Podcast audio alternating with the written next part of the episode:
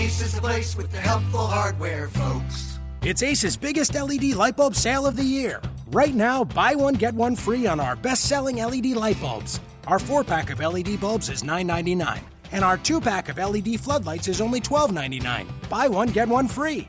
There's no limit on how much you can save, so stock up now. Hurry in. Buy one, get one free on long-lasting 10-year LED bulbs, now through Monday, only at your neighborhood Ace. See participating stores for details. You're Locked On Warriors, your daily Golden State Warriors podcast. I'm Danny LaRue, your host, and so happy to bring you your team every day.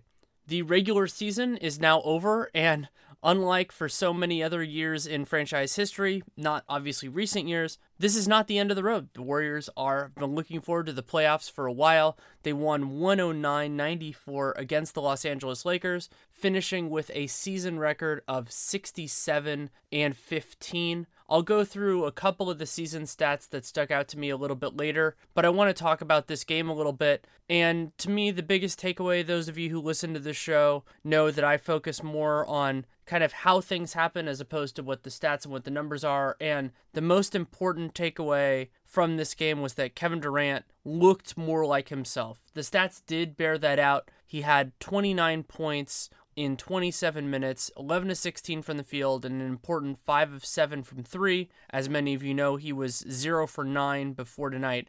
And the reason why it was significant for me is that he did it in a variety of ways. Beyond the fact that his jump shot was actually going in when it wasn't before, his first three was actually a pull-up. It was pretty much a walk-up three. And then some of his other ones were a mix of it. It was some catch and shoot, was some kind of like a little bit of a kind of a variant of a catch and shoot where he's not set when the ball comes to him, but he's kind of a walk-up and shoot.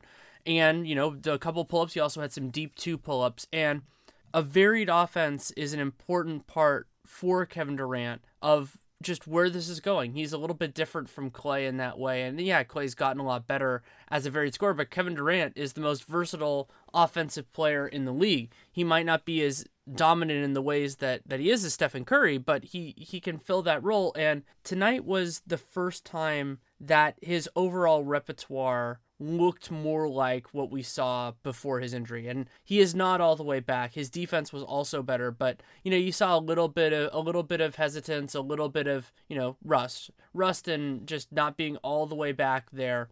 But this was far closer than it has been before. And it's not like the Warriors needed that to win this game, but it certainly helps ease their minds heading into what will be a challenging first-round series against the Portland Trail Blazers. The other player that I thought really stood out in terms of, you know, in terms of effort and everything else was James Michael McAdoo. McAdoo played as the starting power forward because Paciulli only played 12 minutes, but they started Paciulli there. And McAdoo played mostly, from what I remember, he mostly played power forward, and he didn't have a dominant line, but he played with a lot of energy. And I always have it as a base assumption this year that McAdoo will play more than I think he should, but you can at moments, especially in this game, was active, had two nice blocks also, which is just kind of in passing lanes. The Lakers are not exactly the most judicious with the ball, ended up with 4 steals. And in a game like this, that's really enough. And I thought McAdoo certainly kind of showed why the coaching staff likes having him on the floor, and considering they were sitting Draymond Green, sitting Andre Iguodala, and Matt Barnes is still dealing with his foot issue, it made sense that he kind of got the lion's share of that spot, especially because they didn't want to give as much work to some of the other guys, David West being the most obvious of that group. And that ties in with the other player I wanted to talk a little bit about, which was Damian Jones. Damian Jones has spent a while in the D-League. He was actually the D-League Player of the Month. I believe it was last month. I think it was for March. And has done a nice job down there, but has not really shown that much in his very, very, very, very limited time with the big club. And he showed more in this game, both in the second quarter and then in the fourth, than I had seen before in a couple of different ways. One, athletically, he looked more together than he did early on. And with young players in particular, sometimes it gets hard to separate what part is physical and what part is mental, just because a lot of it is reaction and experience. So I can't tell you for sure that he was more agile or that he was faster, or that he was moving better, though I think he was, and how much of it was just that he has so many more reps now because of his time spent with the Santa Cruz Warriors. But I think both of those run together. And for those of you who want a little bit more on Jones, I think it was back in January, I sat down with him for 15 minutes. It's a Locked On Warriors from a while back. It was really enjoyable to get to know him a little bit as a person, and, you know, to see all that. He is probably not going to be a major factor in the playoff run, especially considering McAdoo is probably going to get marginalized, and McAdoo is certainly ahead of Damian Jones in the rotation. But it was good to see him do well. And the Lakers, you know, they're certainly not a great team, but they're big men that played in this game. You know, they're competitive. Tarik Black, Julius Randle, Larry Nance, and Thomas Robinson. You know, he's probably the weakest of those four, but, you know, all four of those guys are legitimate NBA players in some way, shape, or form, and three of them are going to be key members of an NBA rotation next year. Probably still the Lakers rotation, but still they'll be there. And I thought that he did a respectable job against whoever they put him in front of, and that is a significant piece of progress for a young player who has not had that sort of a challenge. Patrick McCaw also had a nice game offensively, was in the mix defensively as well, which you would expect against the Lakers because McCaw is so active in passing lanes and just kind of being in the middle of things. One play that stood out was a really nice one where he kind of tracked Brandon Ingram and then got a nice shot contest on him, and Ingram missed the layup runner kind of in that range. It's hard to define when it's a little bit outside of like 5 feet. And that was a nice play. And McCaw was giving up significant size to Ingram because Ingram's a long guy. He's a lot closer to Durant in that way than McCaw. And it helps to see him competitive in those circumstances because while we got to see it more this season than I think most of us ever expected, the nature of McCaw's situation by being on a team with Stephen Curry and Klay Thompson is that the Warriors' ideal for him is to play at least some small forward if he's going to be a significant part of the rotation, because he will, you know, as long as they're both on the team and healthy, he will be behind the two Splash Brothers in the rotation. So the more minutes he can play next to them, the more minutes it can work. And the Warriors have experience using a smaller, thinner guy next to those two because Shaun Livingston has done it. And Livingston is, you know, they're not that different in body type, Livingston and McCaw, and that's something to watch moving forward because we don't know exactly what Kevin Durant's going to do, what Andre Iguodala is going to do, but that possibility is very important, and I thought he competed well in this game, and overall he has done well in that, and he's going to get a lot stronger, I would have to expect, over the summer, over the offseason, with not only that expectation, but just the nature of, you know, getting a real offseason, because the first year in the NBA is really a grind. I remember Klay talking about that a lot his rookie year, about just how long the NBA regular season is for these college kids, because in college you play twice a week and no more than that, and, you know, it's I think it's about 40 games in the college season. The NBA one is not only longer in terms of the months, but so much longer in terms of the frequency of games. So want to see how McCaw and Damian Jones handle that transition moving forward. Also, Steph Curry had a nice game, 6 of 17 from the field, 5 of 14 from 3, 23s. Klay Thompson, actually, because he only made one, he missed out on what would have been an impressive stat because he ended up one behind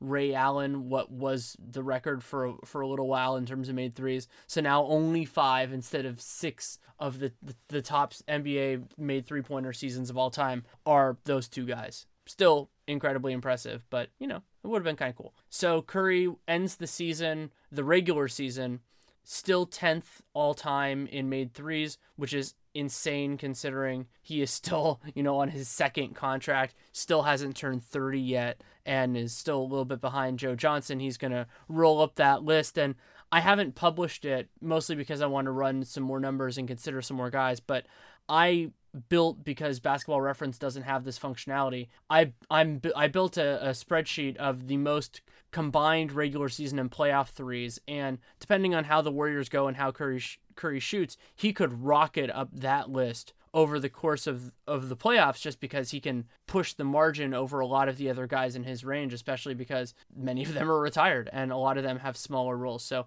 I will probably provide an update on that at some point in the indeterminate future. I also want to do updates on Curry shooting stuff and the Durant as a scorer, those kind of ideas, I think those would both be worthwhile endeavors to do at some point in the future. We'll see when that timing exists, because now we have the playoffs and the Warriors will face, as we all know, they'll face the Portland Trail Blazers. And the series timing I thought was fascinating because they're starting it on Sunday and then they play Wednesday. So that's a significant gap. You have 2 full days without travel. Then they don't play again until Saturday. And while many people are justifiably focusing on that being more time for Yusuf Nurkic, Portland's talented center who is recovering from a non-displaced fracture in his leg, it also is significant for Kevin Durant. Because Durant, they don't have to push it too hard. Kerr was very happy that they get 2 practices and an off day before their first game. And they'll be able, if they want to, they'll be able to get practices in basically every time. The only real tight turnarounds they have are the later part of the series, Saturday to Monday, Monday to Wednesday, Wednesday to Friday, Friday to Sunday. We'll see how far it goes into those TBD games because, you know, the series could be over quickly. We don't really know yet. So I think that schedule overall is pretty favorable for them, especially the early part being slow. Sure, Portland has reason to be happy about that as well, but the more talented team broadly and the older team, because the Blazers play a lot of young guys, I would generally say that the slower schedule early is favorable for them. And then, you know, if it gets into a 5, 6, 7, then maybe Portland getting those quick turnarounds could be a little bit helpful for them. But I don't know if that's really going to come into it too much. One of my other kind of favorite stats for this season, and it was something actually that Nate Duncan predicted on Dunked On, was that while the Warriors' 67-15 record was worse than last year, this was actually the Warriors' best season in terms of point differential in franchise history, but more importantly, of these 3 seasons. Their plus 11.63 is 4th all time, behind the 71-72 Lakers, the 70-71 Bucks, and then the 95-96 Bulls. All of them were a little bit over plus 12, and the Warriors were plus 11.63. Incredibly impressive. I do not yet, because I think that process is overnight, do not have in terms of net rating, because what net rating does is it calibrates for pace and things like that. Yeah, it'll be interesting to see if they end up in the same spot. The Warriors ended first in offense and second in defense, which is, I think, a parallel to last year. If memory serves, I think they were second or third in defense last year. Of course, I will look that up at some point in the indeterminate future. That point is not right now. And the other thing that I looked up, because I just kind of was thinking about the idea of being impressed with everything that's going on and appreciating this all for what it is that the Warriors, I was thinking about, when was the last time they made the playoffs 5 years in a row? And the answer to that question is, the last time they made the playoffs 5 years in a row was the 6th year of the franchise. The Warriors actually made it their first 6 years, all of which were in Philadelphia. And the first couple of those were actually not in the NBA. It was in the BAA before everything happened there, but it still counts. So first time since moving to San Francisco in 1962 that the Warriors have ever made the playoffs 5 consecutive years. They actually had never made it 4 consecutive times in the Bay Area before last year, which is something I wish I had pointed out beforehand, but it's a sign of just really where this is going. And also thinking about that years and years ago, not even years and years ago, like 10 years ago, making the playoffs was such an accomplishment. The We Believe team won a playoff series, but they also, you know, making it in was a big deal. Now the Warriors making it in, you know, this is an afterthought. I'm not breathlessly saying, oh my God, the Warriors in the playoffs, look at this accomplishment. Now, at the bare minimum, you know, making the NBA Finals, but for many people, it's making the championship a reality is really the definition of success. And there is a very, very fair argument to be made that changing that expectation is a massive level of success and accomplishment for the franchise in general. But that when you can reach the point where fans get mad if you don't win a title is a statement of progress in and of itself. Now, that can be a hollow statement of progress if they don't actually do it, but it is still something that I find intriguing and want to see it moving forward. I will do a preview of that Warriors-Blazers series at some point over the next couple days. Not exactly sure when. Going to try to have Eric Gunderson on, who does Locked On Blazers, a friend of the show. We're talking about doing it on Thursday at some point during the day, but we don't have that settled up yet, so but make sure you'll know that it comes in. And since the Warriors game is on Sunday, it's even easier, because after the game on Sunday we'll have a Locked On Warriors episode on that, and then the slower schedule means more time in between to do various things. I still don't know exactly how I want to handle everything that's going to go on, but of course Locked On Warriors will go strong. For those of you who have not listened to it, can check out the podcast I did with Marcus Thompson on his book Golden, The Miraculous Rise of Stephen Curry. I like getting the subheading right. And that, which came out on Tuesday. It was very fun to talk with him on launch day. He was very excited about that, and appreciate all of you who have listened to that. It's one of the most listened to Locked On Warriors in its history, which is very, very cool. And yeah, this is going to be going strong. Those of you who know me know that I love doing this and really do enjoy it. So you can keep on checking it out. If you want to support the show, leave a rating, leave a review in the podcast player of your choosing. Also subscribe and download every episode. That's a great way to show support for this show and really every other show. It might seem like a small gesture, but it is very important in terms of our ratings, and we take that to advertisers and everything else. And if you want to leave any feedback on the show, good, bad, or indifferent, DannyLaRue, NBA at gmail.com, at DannyLaRue on Twitter. If you take the time to write it, I will take the time to read it. I do not promise I will respond, but I will promise that. So I do that. And yeah, we'll have a new episode before game one. I don't know exactly when it'll be, but we'll have a new episode before game one, and we'll see where this goes. But thank you so much for coming along for the ride. Take care and make it a great day. Ace is the place with the helpful hardware, folks. It's Ace's biggest LED light bulb sale of the year. Right now, buy one, get one free on our best-selling LED light bulbs. Our 4-pack of LED bulbs is $9.99, and our 2-pack of LED floodlights is only $12.99. Buy one, get one free. There's no limit on how much you can save, so stock up now. Hurry in. Buy one, get one free on long-lasting 10-year LED bulbs, now through Monday, only at your neighborhood Ace. See participating stores for details.